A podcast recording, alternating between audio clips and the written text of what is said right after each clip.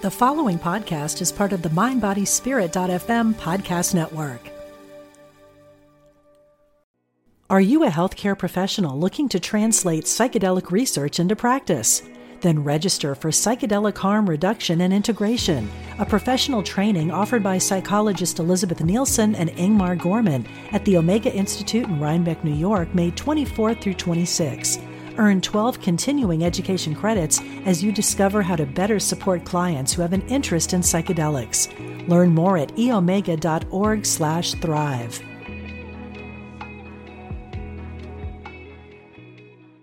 Healthy living intuitively with Dr. Mona Lisa is for educational purposes only and is not intended to provide a physician patient relationship, give diagnoses, prescribe treatment, or do psychotherapy. Please contact your healthcare provider to obtain treatment. This podcast is produced with caller interaction. Follow Dr. Mona Lisa on Facebook and Instagram to be a part of the next podcast taping. Discover your body's natural ability to heal. Welcome to Healthy Living Intuitively with Dr. Mona Lisa. This is Healthy Living Intuitively with Dr. Mona Lisa podcast on mindbodyspirit.fm podcast network. My name is Dr. Mona Lisa. Today's show is Love Can Build a Bridge What to Do When People Around You Are Breaking Down and Falling Apart. Are you one of those people who's sensitive with insomnia, hair is thinning, got thyroid problems? Seem to have one symptoms after another when you're around people who are suffering? Do you tend to have mm-hmm. depression, anxiety, fatigue, gain weight when family members are not doing well? If this is you, today's your day because we're going to discuss what to do when people around you are breaking down and falling apart. It's so hard in today's world to see people suffering. Very hard. We see it on TV. We see it around us in our neighborhoods. We see it in our families. The healthcare system is more and more strapped with co-pays and so on. We have to co-care. It's not really a healthcare system. We have to co-care, meaning we have to take care of a lot which used to be taken care of. And so, given that, our bodies and our hearts and our minds are caring even more than we used to care before. If this is you, your body will buckle under the pressure. But this isn't just recently, this isn't. What makes some people more prone to this than others? There's an area in our brain that is structured it has a map of our body on it. There's a head, there's a neck, chest, shoulders, arms, the whole thing. And there are multiple representations. They're called homunculus. It's a map. It's a map of your body. It's a map that helps you move. It's a map that helps you feel certain areas of your body, and so on and so on. But there's an area in the back of your body that's related to space, especially on the right side of your brain, your brain, that isn't just about a map of your body, it's a map of, it's called mirror neurons, feeling somebody else's body, experiencing someone else's experience, seeing things through someone else's mind, hearing something through someone else's mindset, and so on and so on. It's true, some people don't have that. They may be born with some kind of developmental problem. We know what those kind of people are. They may be moody, irritable, hard to get along with, always tend to get in arguments. They can never see things from somebody else's point of view and they always think they're right, you're wrong, and so on and so on. They have trouble at work, they have trouble in relationships, they're always getting in fights. They never, never, never, never, never see something from someone else's point of view. And science shows us that sometimes they have problems with this area called mirror neurons. Interesting enough, this is the area in the right brain that tends to go to sleep when we meditate. It's the area that perhaps we call it the boundary, the boundary between us and other people in the world. When we meditate, this boundary goes away, and it's as if we and others are one. So, if you are born in an environment or born to into an environment that has loud emotions, there's a lot of unspoken feelings that are in the air. There's crisis, tragedy, bombs going off. The cortisol, norepinephrine, eats away on the white matter pathways, makes it very leaky so that your moods slip from one to another to another to another. You're moody, irritable, anxious. But to survive in your home, you are very aware of other people's feelings. You are very aware of other people's suffering, partly to survive, but partly the cortisol and epinephrine facilitated that. The tragedy facilitated that. Necessity is the mother of invention. Suffice it to say, your right brain, that area, that map for your body, becomes superimposed on the bodies of those around you. Their pain becomes your pain. Their suffering becomes your suffering. it becomes mirrored upon it. I don't know if you've ever had a problem with a computer, there's a way in which if you have a problem with your computer, Apple can you can mirror your computer onto somebody else's screen so they can get on your screen and see it. This is what happens to your brain. You can experience the screen of somebody else's life. When we are whatever normal is, we're able to take our right brain feelings and intuition, bring it to our left brain and name it, respond effectively, and release it. I'll say that again instant replay. Name it, respond effectively, and release it. We feel something in our body. We go, oh my God, that's an itch. I just got bitten by a mosquito. I'm going to name it. It's a mosquito. It itches like a son of a gun. And then I'm going to spray it, respond effectively, numb it. And then I'm going to move on with my life back to the happy place. That's how it works. And you're able to localize it. Oh my God, that mosquito itched me in my left leg. Or, oh my God, that drawer just hit me in the head. That happened yesterday. I was picking up something from the floor downstairs on the first floor because things are chaotic down here. And I banged my head. I have a stoplight. Don't ask me why I have a stoplight downstairs. It's a whole other other story. I banged my head like a son of a gun on the stoplight. So it gave me a headache. And I took the feeling because it's represented. I have a representation, a homunculus on my right brain of, of the body map. And I go, oh my God, with my left brain, I hit myself in the head. I now have a nice headache.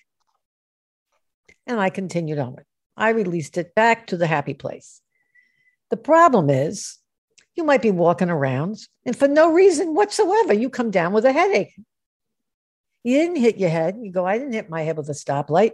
You, are not coming down with a cold. You checked yourself and you don't know why you have a headache. Till next thing you know, your partner comes home and they go, You know, I've had a headache all day. And as soon as they say that, your headache goes away. This is an empathic experience. This is a, an intuitive boundary issue. This is an intuitive localization problem. You're experiencing thus, their suffering in your body. This is the mirroring neuron problem. The problem is if you don't know that that's not your headache, if you don't know where it's coming from, you may go on and on trying to treat it. You might go from doctor to doctor, and the doctor's going, you know, I don't find anything wrong. And you're like, this is not in my head. I have a headache. we have and we know a lot of experiences. Animals frequently pick up illnesses or experience the same illnesses of their housemates. I'm not going to say owners because I don't know if you could really own a cat. If anybody's ever had a cat, there's no way you can say they own them. Jesus, they control your lives. So, for example, George Bush and Martha Bush and their cat or dogs. I think they had dogs. Barbara Bush came down with thyroid problems. George Bush came down with thyroid problems. And the dog came down with thyroid problems. Everybody in the house comes down with thyroid problems. And they don't necessarily have problems with iodine in the house. No one can tell where, where it's coming from. It's very common that husbands and wives you look up in the literature, I've had numerous readings, consultations where this is the experience over and over again. I remember doing this one reading consultation where this woman and this husband, they get this woman and her fiance get engaged. He tells her nothing about his health. She gets in a certain trimester. And then he says, Oh, by the way, I have a genetic disorder in our family that a lot of people end up getting kidney transplants uh, cystic kidney disease. And she gets so upset. Why didn't you tell me? Why didn't you tell me? We could have had genetic testing, blah, blah, blah. She gets really upset, really upset. She goes into her first trimester. She goes into eclampsia. And guess what happens? She has a hypertensive crisis and she loses her kidneys. Unbelievable. Um, I had bilateral invasive breast cancer. I was doing a reading on my poor kitty Dolly. And as she's sitting on my lap, I feel all these tumors on her abdomen. And I just knew they were breast cancer tumors. And lo and behold, they were breast cancer. The lady who owned my house, her husband was an alcoholic, and alcoholism gets cirrhosis. She never drank her entire life she came down with, wait for it, cirrhosis. Very, very common. So, once again, these are examples of what I call intuitive stigmata right brain intuition. The right brain is not very segmented. We can pick up other people's feelings, their emotions. And if you don't bring them to your left brain, name them localize them. This is not my emotion. This is not my pain. Where is it? If you don't name it, figure out the correct response and release it, it's going to go down into your body and you're going to get sick. A lot of people think, I'm just empathic. I'm just empathic. That doesn't help because you'll end up carrying a lot of weight. Many of the great saints who were medically intuitive were these empaths on a stick. They ended up living alone, very solitary in the monastery, because one of the ways in which people handle is they stay away from people thinking, increase distance, decrease time of exposure, like intuition. If you are 100 miles away, you won't intuitively pick up people's pain. Oh, come on. it's ridiculous. Air traffic controllers still can see a collision on a screen thousands of miles away. Intuition like a screen knows no bounds. When I was in uh, Portland, Oregon, I was running on a bridge. I had a seizure. I went to cross the bridge. I didn't see the truck. Okay. It was a truck. I didn't see it. Why? I don't know. And I got hit by the truck and thrown 86 feet. In Newport, Rhode Island, my mother stood up at 4:30 something and said, Paul, something just happened to Mona Lisa. And my father yelled and said, sit down. My point is, is that that was exactly at the right time. There's lots of experiences of mother's intuition. Why? Because they are very empathically. Perhaps the reason why is it doesn't happen or it's not as common in men is because the connectivity between the right and the left brain in a man is 3% percent narrower, or men are acculturated not to say it. So today we're talking about that. And I want people to talk to me about how we can better, or how I can talk to you about how we can better be aware on the screen in our body, our sensation of what is our pain, what is somebody else's, how we can at times pick up problems in other people's lives, be anxious about them, interpret them as mistakes, obsess about them, and get what I call contact intuitivitis, where we obsess, where we obsess, where we obsess. This is another kind of where people around you are breaking down and falling apart. This is another form of contact intuitivitis. We see someone in pain. We see they're about to make a mistake. We go, oh my God, I got to tell them. It's my responsibility because I got the email, they made a mistake. I must do something. I must do something. I'll save them now. So we swoop in and we go, You got to stop that. You got to stop that. And they're going, You know what? I really didn't ask for your input. I got to stop that. I got to stop that. So they say nothing. So we get anxious. We can't sleep. We gain weight. Our thyroids fall out. We lose our hair and, and we gain weight. They get aggravated at us, which makes us more anxious. We obsess, obsess, obsess, another area of the brain. Then it goes down into our body because we're not doing the correct thing. We keep telling the wrong person at the wrong time with the wrong amount of intensity. We just keep telling them louder, like going to a foreign country and telling people who don't speak our language, we just speak louder. Where is the bathroom? Don't do that. You're going to go to hell in a handbasket. If you say it louder, maybe they'll listen to you, and they don't. They just get more irritated. It just makes you sicker. So it's telling the wrong person at the wrong time with the wrong amount of intensity. In my family, we don't even change where I grew up, we don't even change the words. We just say it with a different volume. we don't say, well, you know, I was thinking that maybe, you know, sometimes you change the words or use different. Nope. We just use the exact same words, exact same cadence, just louder, thinking maybe your problem with not changing your behavior is that you have a hearing problem. No, they just don't agree.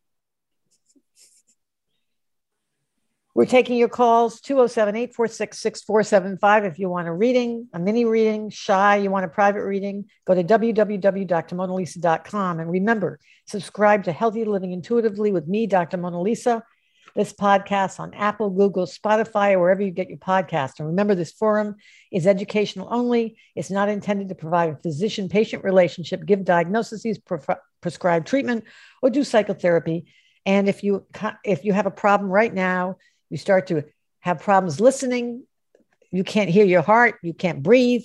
You're starting to lose consciousness. Step away from the Zoom. Step away from the Zoom. Whatever you do, don't go toward the light. Go toward the phone. Call 911 before you pass out and go directly to the emergency room. Do not pass go. Do not collect $200, but do get your insurance or Medicare or Medicaid card. So we will go to and I will t- put the phone off the hook so that people can call. What a novel event. I forget all kinds of things. Someone asks in the comment, is there an immune system like defense for our homunculus that can be strengthened like being vaccinated against other people's troubles? Fascinating. That goes into plan B. When we observe somebody pain, in pain, that's area 12, the area of bonding. That's also the area for picking up an error, like picking up a pothole on the highway. Oh my God, there's a pothole. It stands out. It's different. So it goes to another area in our brain, the anterior cingulate, the area for initiation, motivation for anxiety and depression. So it initiates us to do something. We must open our mouth and say something. And if you're like me, you'll just not even think. You'll go, listen, this is something to do and think about. You've got to change this. And they don't listen. So then it goes to the basal ganglia, which repeats, repeats, repeats, which is like a skip in the record, skip in the record, skip in the record. I've been watching Dance Moms I think that's symbolic. I don't know what that means. There are apparently eight se- seasons, two different seasons. They're doing a competition. And in the middle of the competition, the kids in the middle of the dance, and the record starts to skip. What the kid is told to do in the middle of a competition is keep dancing, keep dancing, don't stop. Right? So you, when you get in a skip in the record, you keep going, you, you keep trying to rescue the person when they're having a breakdown, when they're falling apart. You're skipping the record. You got to change. You got to change. Don't do that. Don't do that because you can feel their pain. And you're the skip in the record. You've got to stop. You're not in the dance recital. You're not going to fix this. You're just going to irritate them. Mona Lisa, may yes. Hold on a second. Hold on. The problem is it irritates them. They get angry, you get more anxious, and now you're anxious about their pain and you're anxious about losing love and approval. That goes down into your body, and not only you carry their suffering, you carry their anger and disapproval. Bad intuitive, bad intuitive, intuitive. Now, Betsy, after we've gotten that in, how can I be of help? May I have a may I have a mini reading? I seem to be that person. I know you are, which is why I tried to squeeze it in because you were trying to interrupt me. You must have fifth center problems because that's fifth center. It's saying the right thing at the right time to the right person at the right amount of intensity. It's also the area for thymus. Thymus is the area during the first trimester, our brains develop with the immune system which is interesting. Because if you think about it, our minds develop in parallel with our immune system. And that's the key. We can emotionally be fearful or angry about something, but we have also, that's limbic system, but we have a frontal lobe that interprets it. So you can be anxious for somebody and be sad for somebody. Notice I'm saying for somebody, mirror neurons. You're experiencing it in parallel with them. But you are not that person. So you have to identify I'm here, they're there. I'm here, they're there. That's step one. You identify you're not in their space. You identify your dance space. I'm here, they're there. Step one. Step two, Anxiety has a prompting event. You may see someone may be injured, in pain, but the thought pattern is they may die, they may not get the help necessary, and so on and so on. That's an interpretation. That's different. And when you, that's putting a spin on it, and everybody knows what that's like. You watch the news, right? The news is seeing the direct events. And then you see the spin. Do you get it? You see the spin. And all you need to do is watch two different news, and we know who they are. you watch two different news stations, and you go, son of a gun. Two different people watched the painful event, and two different people had a completely different interpretation. Let me give you an example without getting anything thrown at me. I do not want anything thrown. Do not throw anything at me. Okay.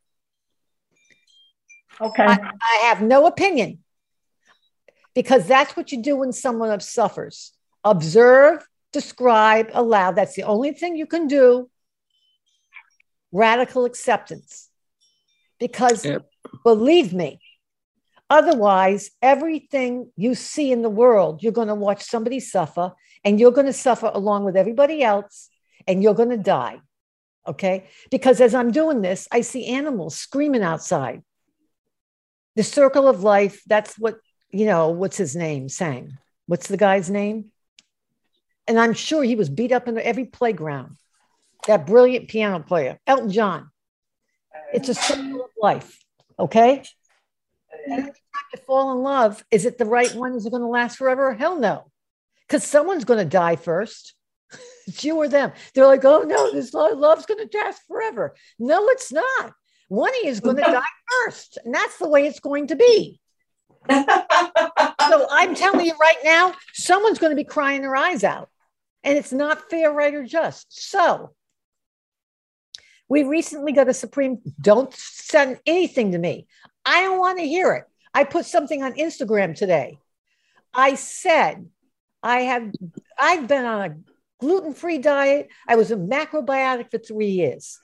Run over by a truck, had cancer. I have no spine. These are not mine. Okay. I'm pointing to my breast for people listening to this on a podcast. This entire spine is not mine. It's Rod's. Okay. My eyes are hot as rock from Graves' disease. The brain is shrapnel. Carolyn May said, Your brain isn't much. Your spine is trashed. Your breasts aren't yours. Pretty much you should trash your body and start again. Nice. And basically, I said, That's the nicest thing anybody ever said to me, which pretty much tells you what my childhood was like. None of this is which pathological right then and there, but suffice it to say, every time I hear anything cry for help, I lose it. Is that commensurate with long term longevity? No. Because that means that that squirrel over there that's about to be eaten by somebody else, which Elton John is saying, it's a circle of life. It's it's not helpful. So recently on Instagram, I post that each day on a scale, I measure out a third of a cup of Ben and Jerry's, a third of a cup, which is 70 grams. I put it on a gluten free ice cream cone with real, real, I tell you, they're amazing. Vermicelli Jimmy's. I'll tell you where you can get them. Go to my website. They're incredible. Dark chocolate. This person puts a comment. Really? Don't you think you're being a, um, is this really a, uh, are you being a good uh, example for other people? Is what she's saying. I'm thinking, are you kidding? Are you kidding? And I am now susceptible to feeling her wrath. So I'm doing the empathy thing. Do you understand? This is ridiculous. So I felt like saying, oh, yeah, oh, yeah, oh, yeah. This is why social media is so bad. 70 grams of ice cream. A third of a cup? Are you kidding? Leave me alone. I don't smoke. I don't drink. But recently, the Supreme Court had a uh, decision where they said that the federal government, I got to get this correct so I don't get even more tomatoes thrown at me. I'm pre, I'm see how I'm adjusting myself the Supreme Court said something in essence that federally abortion is not protected. And they're sending it back to the states to regulate it. So you have simultaneously people crying in happiness, and simultaneously you have people crying in absolute agony and all of a sudden you hear all kinds of noise. and I almost mute myself. My point is, what do you do? And then you hear all the stories. You hear the people who have miscarriages and die. You hear the people who, it's just, you hear all this pain and suffering and you lose it. So if you are a person who can empathically pick both, feel the pain on both sides, it is a nightmare. I don't want any bad mail. All I am saying to you is this universal, non localizational empathy for somebody suffering and falling apart is not helpful. Does that make sense? So back to you, Betsy. What do you want to ask? Please be specific.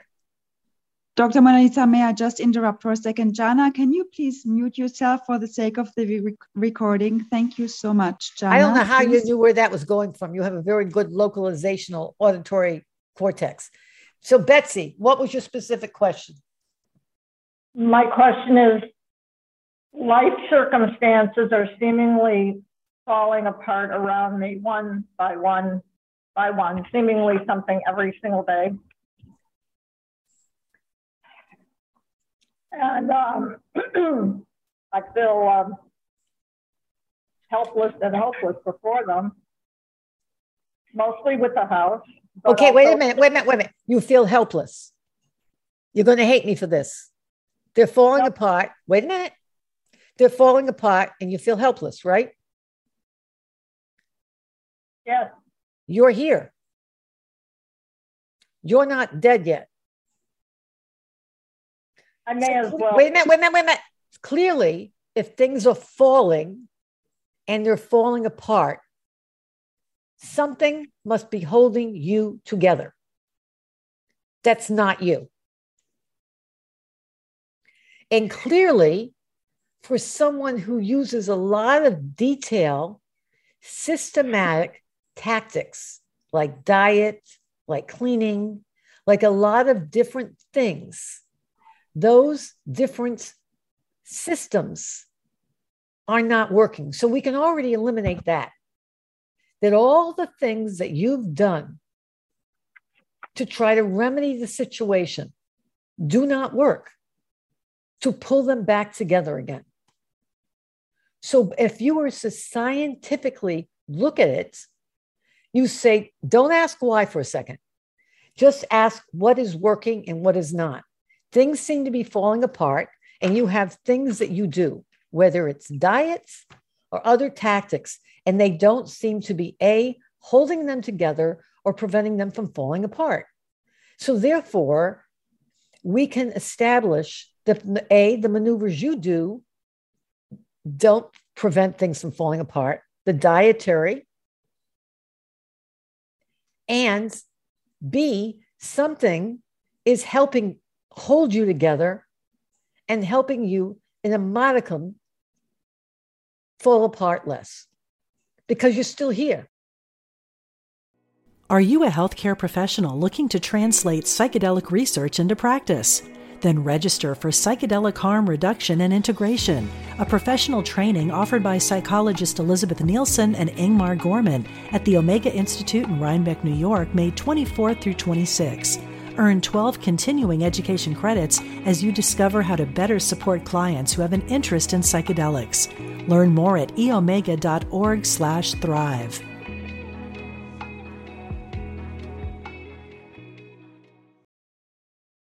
You're not dead. You're not homeless. You have a screen. You have internet. And you're scratching the left side of your head, which is logic because it's illogical. And that's the problem. You try to use logic to solve problems when they're not. Let me give you an example so you understand. You want to hear it? It's upsetting. It's going to really bother you. I used this example a couple of weeks ago that when you lose something, when you have an injury, you lose something, like you lose a breast, or you lose an arm, or you lose a family, or you lose a, a series of money, or you lose some um, plumbing, or you lose a pool contractor, or you lose your first floor or something. I lost many of those. And I got a concussion. So I was supposed to go into town to see a new accountant. And I'm pretty fastidious about writing things down. So I wrote down the address and I headed into town. And I am on the phone with someone whose wife killed themselves. Accountants aren't known to being in the homeless area of the city, are they? No, they're near the banks says I'm pulling in, I get a flash, an intuitive flash. I just get off the exit. I'm nowhere anywhere in the, in the city. I get a flash that I'm going to go to the homeless area. And I say to John, not his real name, I got to get off the phone because I have a feeling I'm going to be near the shelter. He said, Why? And I said, I don't know. It's completely illogical. There's no way that this accountant's going to be there. It's supposed to be near a bank. So I get off the phone and I have now, this is you, miss obsessionality, which is for me a compensatory strategy for ADD. I have two different uh, MapQuest things. I have the phone and I have the car. Okay. Both of them are going turn right, turn left, go up here 250 yards. What the hell's 250 yards? Do I have to go by my outside my car with a ruler? I mean, I don't understand how we're supposed to understand that. But nonetheless, I just throw caution to the wind. In a thousand feet, take a left. Okay. Next thing I know, I'm outside of Bubba's Sulky Lounge. Bubba's Sulky Lounge is a homeless bar. It's where I was supposed to have my first job. I was supposed to go to Bubba's Sulky Lounge where homeless people hang out early in the morning. I was supposed to recruit them to go to the psych hospital to get dried out. I'm like, oh my God. So I called the accountant going, where the hell are you people? I'm agitated. And I know I'm being inappropriate because I know I must be wrong because they know where they are and I'm not where I'm supposed to be. And she goes, Well, you're we're not at Bubba's Sulky Lounge. I went, I know that. So she says, take a left, then a right, then a left. I can't follow that. That's like three different directions. I just said, we're at the corner of gefilte fish and tuna avenue. I went, listen, I'm here. Do I take a left or a right? And then I just figure I wing it. Take a left. We're on the corner of uh, Salmon Boulevard. okay, all I can think of is fish right now. So I go take a left on the Salmon, Salmon Boulevard, and then I walk six blocks with these three ring binders of four years of taxes. I go to this building where there's a tiny sign in hieroglyphics hidden in the bushes. I go into a building, and the lady says, "Can I help you?" I said, Yes. I'm here to see uh, this lady accountant because I have a concussion. I can't remember the woman's name. If you put a gun to my head, she said, We don't have any women accountants. I said, Yes, you do. She said, No, you don't. I said, Listen, I don't want to play whack a mole. I've been lost. I've been at Bubba's Sulky Lounge, and now I'm here to see a female accountant. You're telling me you don't have any? She said, What's her name? I said, I don't remember her name. I got hit in the head in the plane and then I had surgery. Listen, this has all been very lovely. She said, Can't you look it up on your phone? I looked it up in my phone. I'm almost crying. There's a reason why I'm telling you this. Because to your best, best detailed, logical, I did an MD and a PhD. I write notes. I had two different ways of getting there two different map quests, and both of them failed. How can that be? Logic escaped me. She says, she looks up the name of the accountant after I found it in the trash of my email conveniently. She said, You're at the wrong accountant. I go to the right accountant. And now the lady, it's an hour late. She's going to lunch. I get out of the building, I start crying. I think I'm a loser. I think I'm lost. My brain is demented. I'll never go anywhere. I get home and I think, you know what? Maybe I wasn't supposed to go to that account. The building looked quite expensive.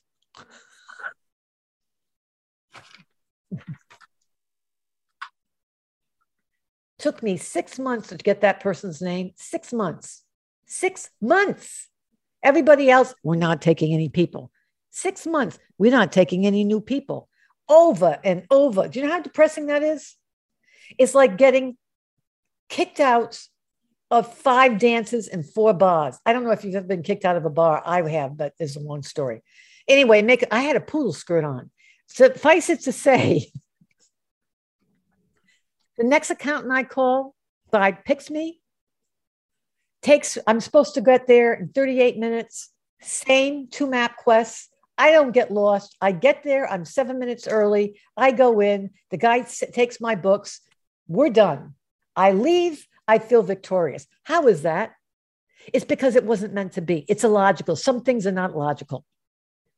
The things you do to get healthy do not work for you. I think we've established that. You don't accept it. You want to be in control. Too bad. It worked in your 20s, it worked in your 30s, it worked in your 40s. No more. Keep holding on to your left hemisphere. That's a logical area. It's not going to happen. You're all into mysticism, you're all into Judaism, you're all into Kabbalah, Kabbalah. Guess what? You're in the wrong hemisphere. I was in the wrong accountant. Now you're holding on to the right side of your neck. At least you're on the right side. Pun not intended. So that has to do with letting go of control. If you think I like this, I don't like it because the harder you try, the worse it is. So they say, let go and let's, and that's an AA thing anxiety, addiction, alcohol, control. The harder you try, the worse it is. In life saving, if you get stuck in eel weeds, they strangle you and you feel like you're going to drown. There are a series of problems around you that are strangling you. You feel like you're falling and you're going to drown. Do you know what the solution is? You breathe, which I hate that stuff. They go, let's learn how to do meditation and yoga and breathe. I hate that crap. However, in life saving, they say if you're stuck in eelgrass in a river, if you struggle, the ill eelgrass will tangle your arms and legs stronger and you will you will die. You will drown. They say breathe relax and the time the river will untangle the, the weeds. You are in the weeds missy. The, the tide the river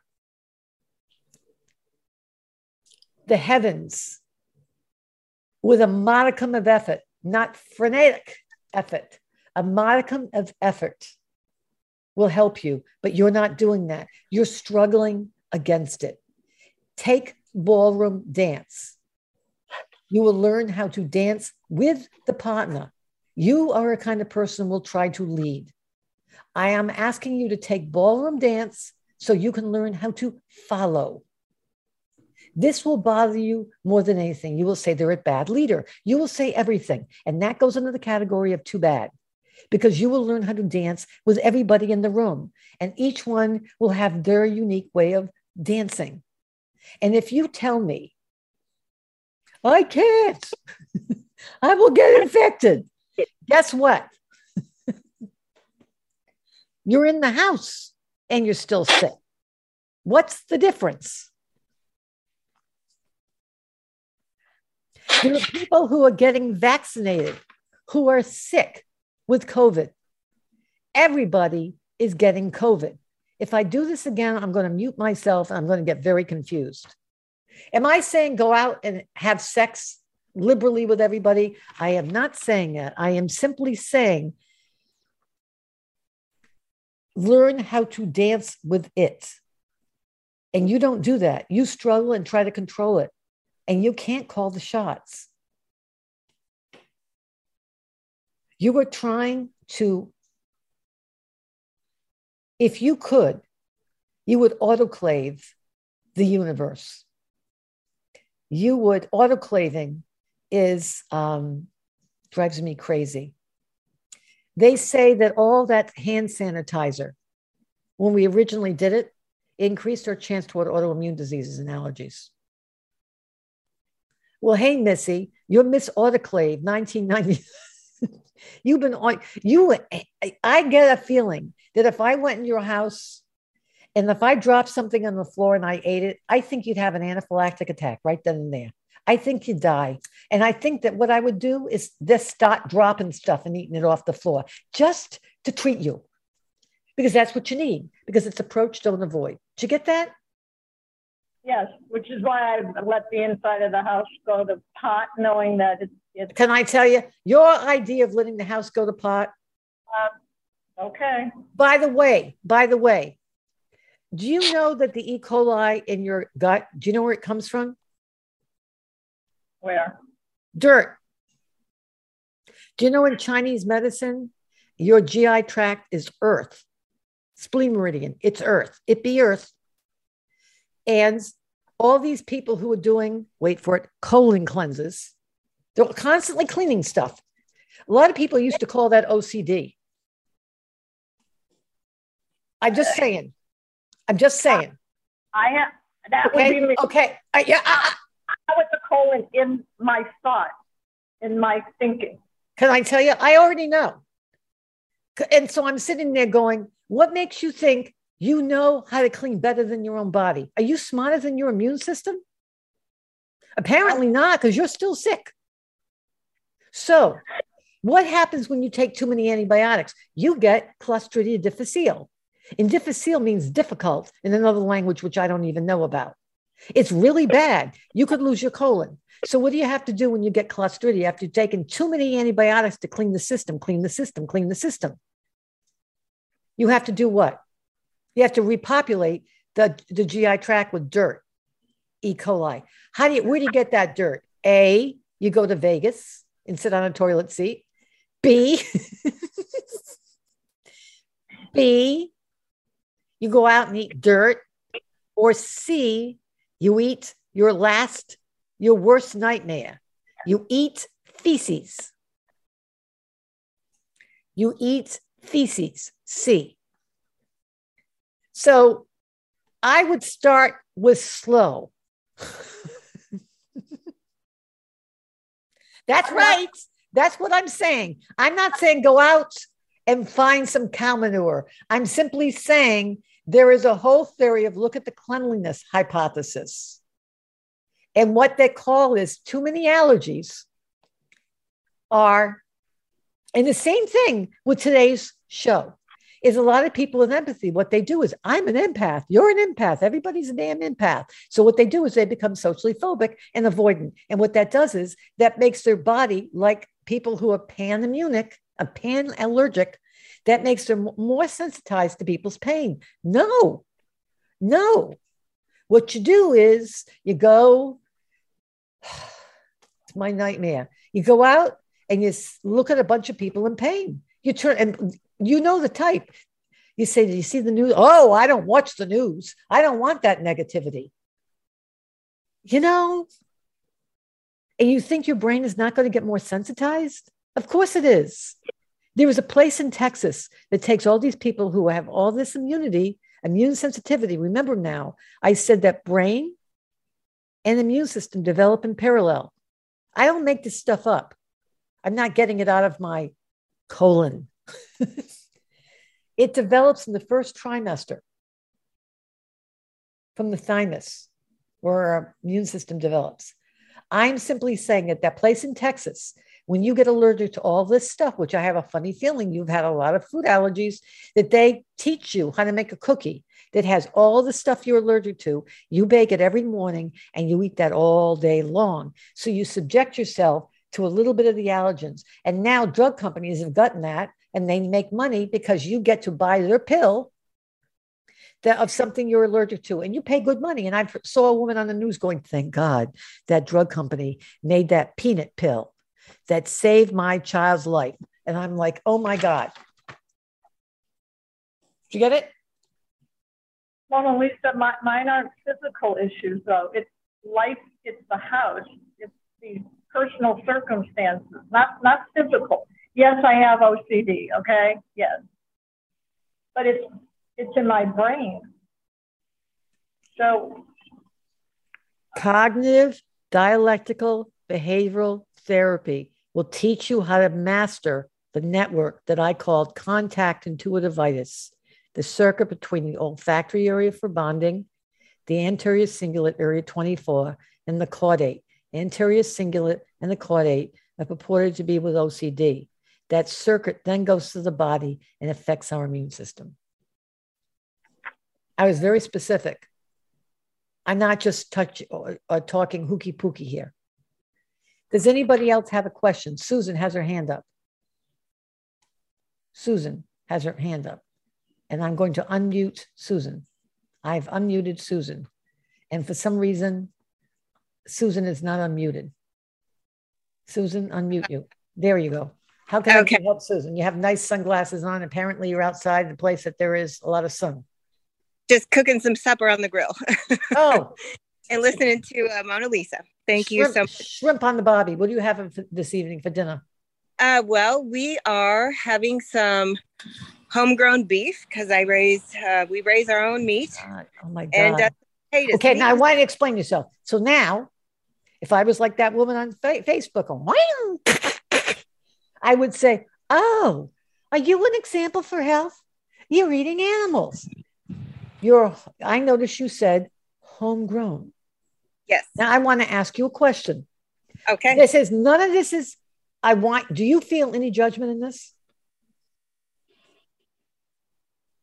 I think I judged myself. No, I don't want you to. There is no judgment in this. Okay. because I want to know how you do it. Now, you understand that when I grew up, I had dolls. And when a doll fell off the bed, I had to get off the bed and get the doll in. And then another doll fell off the bed. And all night long, I'm getting in and out of the bed because I felt that the doll was hurt. Uh huh. That's Yes. how bad it is. yeah. I, I was that little girl. Okay, so that's okay. So I'm getting the okay. So now I- understand the concept, and I talked about the chain of life. Okay, I want to know if you raise how many cattle do you raise? A small herd, about fifteen. Okay, 15. So it's not like a thousand of them. No, I don't. No, no way. Okay. No. How do you Son, because he loves uh, farming. How do you do that? Do you have a relationship with these animals? I do. Yes. So they we I, they're like my um, family Shit. member. Hold on one second. Let me, I'm going to try to mute this. Hold on one second.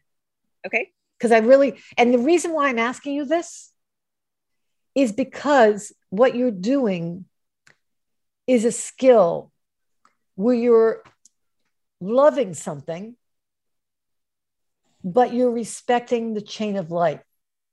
And you're able Yeah. to do something called a dialectic. In dialectic behavioral therapy, you're able to do two things simultaneously.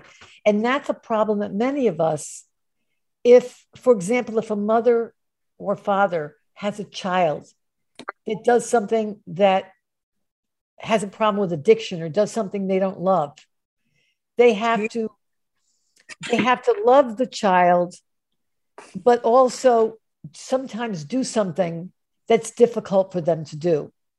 And that's something called a dialectic. Do you understand? So, can you please tell me how you do that? I I know um that the animal wants to serve. So I humanely as humanely as possible treat my animals well with my son because he loves farming agriculture. We do that together. And then that is the animal has done its job. That's all it wants to do. Right. So I I have that in my mind and we're not doing like a feedlot or anything like that. Um, I don't eat a lot of meat, but when it sounds good, I do. The thing is, is that you're not hypocritical. There are some people who have all kinds of attitude about it, but then they go out. For example, I went to Brown, and on Valentine's Day, they were going to have bunnies, rabbits on the menu. They're going to have a rabbit. So a friend of mine boycotted the bunnies. So she stood outside. We used to call it the ratty refectory. She stood outside the ratty and boycotted the bunnies. However, when it came to Saturday night for the Valentine's dinner, she was eating it. Yeah. And I said, How can you do that? And she said, Well, and this is what she did. She, it for her, it was a cerebral argument. She said, Well, they were already killed before I protested. It was inconsistent.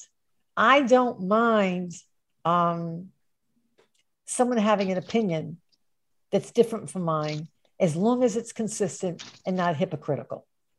But even then, that's a problem because what other people think sometimes should be none of my business. As far as I'm concerned, it should be between you and the animal. Gotcha.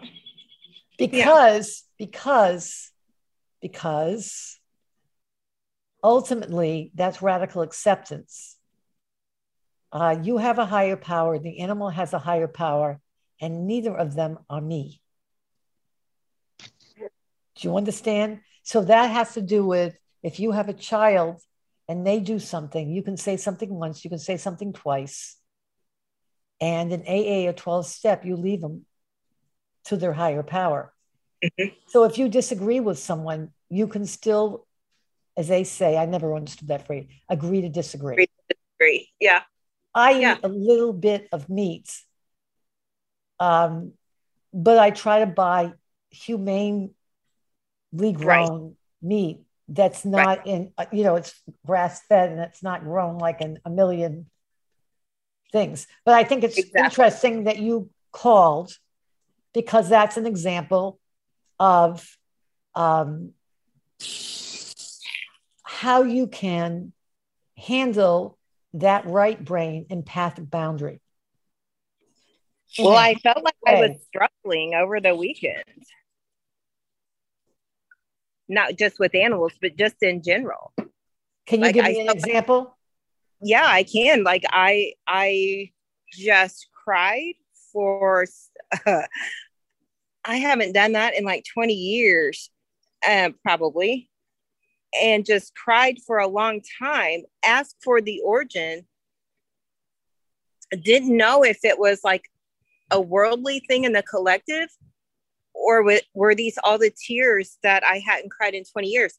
I still don't know. I think maybe it's a, a little bit of a split, but it was no, like no, no, no, no, no, no, no, no, no, no, no, no. Hold on one second. Okay. It it put me down. Hold on one second. And I didn't see I see a family. Families are supposed to make you feel safe and secure and give you a sense that you belong and supported and have a say. Okay. I see someone in a family who can be charming, charismatic, and attractive, but they can be mean. They can mm-hmm. say things that hurt. Okay. And what happens is when you're part of a relationship with someone who looks like they have everything under control, it can be relieving if you're anxious. But then, after you're with them for a while, you realize they're controlling. To get along with them, it's just easier to go along. And I understand that. Where do you want to go to dinner? And like instantaneously, you really don't know where you want to go. And they're like, well, I thought we'd go here. And so you just go because in that moment, you don't even know where you want to go. Right. And right. it ends up being over time that they always choose where we go. What do you want to see for a movie? You know, and instantaneously in your mind, I don't know where I want to go. Where do you right. want to go? And it just becomes easier. And then right. all of a sudden, something changes in you. Yeah. And all of a sudden, you know where you want to go. And you say it. Uh-huh. And there's a change in their voice, there's a hook. Are they in the background? Nope. Just got home from work, but heading on in the house. Good.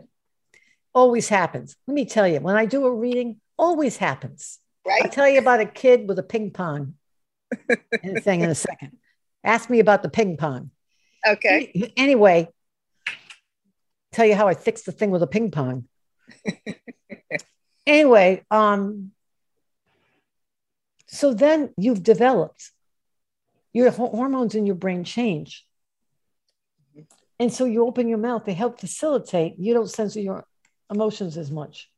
And so you right. say something. Mm-hmm. Because your estrogen goes up in your system, and estrogen blocks your thyroid a little bit. Mm-hmm. I've been bumping that. I am. And so you say, you know, I thought we'd go here. Well, I don't like that place. And you feel hurt. You don't get angry, you get hurt. Hurt is a, com- a, a combination. I can feel it. I'm getting anxious. Is a combination of sad and anxious, but it's mm-hmm. really anger. Mm-hmm. Okay. Because you've saved what you wanted, you saved what you wanted, you saved it all this time. And then you really want that restaurant and you really want that movie. And they're like, no. And they haven't kept track. Mm-hmm. And they discount it. And then if you pitch a fit, which you've had verbal constipation, and then you have diarrhea, they go, you can't do this. You change the rules. All of a sudden, it's this thing is so important. And then you get hurt. And then you cry because your crying is not sadness, it's anger. And like every once in a while, you clean out. Your, I was very mad. clean out. I know it's mad. You yeah. clean out your purse and you find out all these old Kleenexes in there that you've just stuffed over time, over time. And you're like, Jesus, where did all these clinics come? Because all those times you said, Where you want to go to the movies? And you just didn't say anything because you just didn't even think about it because it's been saving up, saving up, saving up, okay. saving up. And then you start crying. Well, you know, you have a problem because you're not the same person anymore. And then they're going to say, You changing the rules. And what you have to say is, Yes, yeah, I am. And the reason is, is then you can say, I want to apologize. My uh-huh. brain is changing. Okay. Estrogen wise. And okay. taking estrogen is not going to change this. Right. I, I love you, but my brain is growing like our kids are. And I love you and I want this is what we say we want to grow together old. Okay. And you don't want me to be one of these little old ladies with their hands that they used to tie them to the chair or the bed. So they're a captive thing. Well, I didn't say that. No, I know. You're a wonderful man. I am simply saying I'm different and I want to grow together. Okay. Can we do this? Okay. If you do that, you will immediately feel an opening in your chest. Okay. And yeah. you'll feel better. Does that make sense? That makes perfect sense. That makes perfect sense. Thank you so much. That Good makes luck. sense. You're a peach. I know you don't have your glasses on anymore, and you sound. Yeah, I took them off. I wanted to be able to see you. you sound so much different. Please call again. Thank you so much. You're a lovely, lovely lady. Thank you. Thank you. Take it easy. Thank you for joining me today. This has been Healthy Living with Dr. Mona Lisa. You've been listening in such rapt attention. Do well, do right, live brilliantly. Have a great day. See you next week. Bye bye now.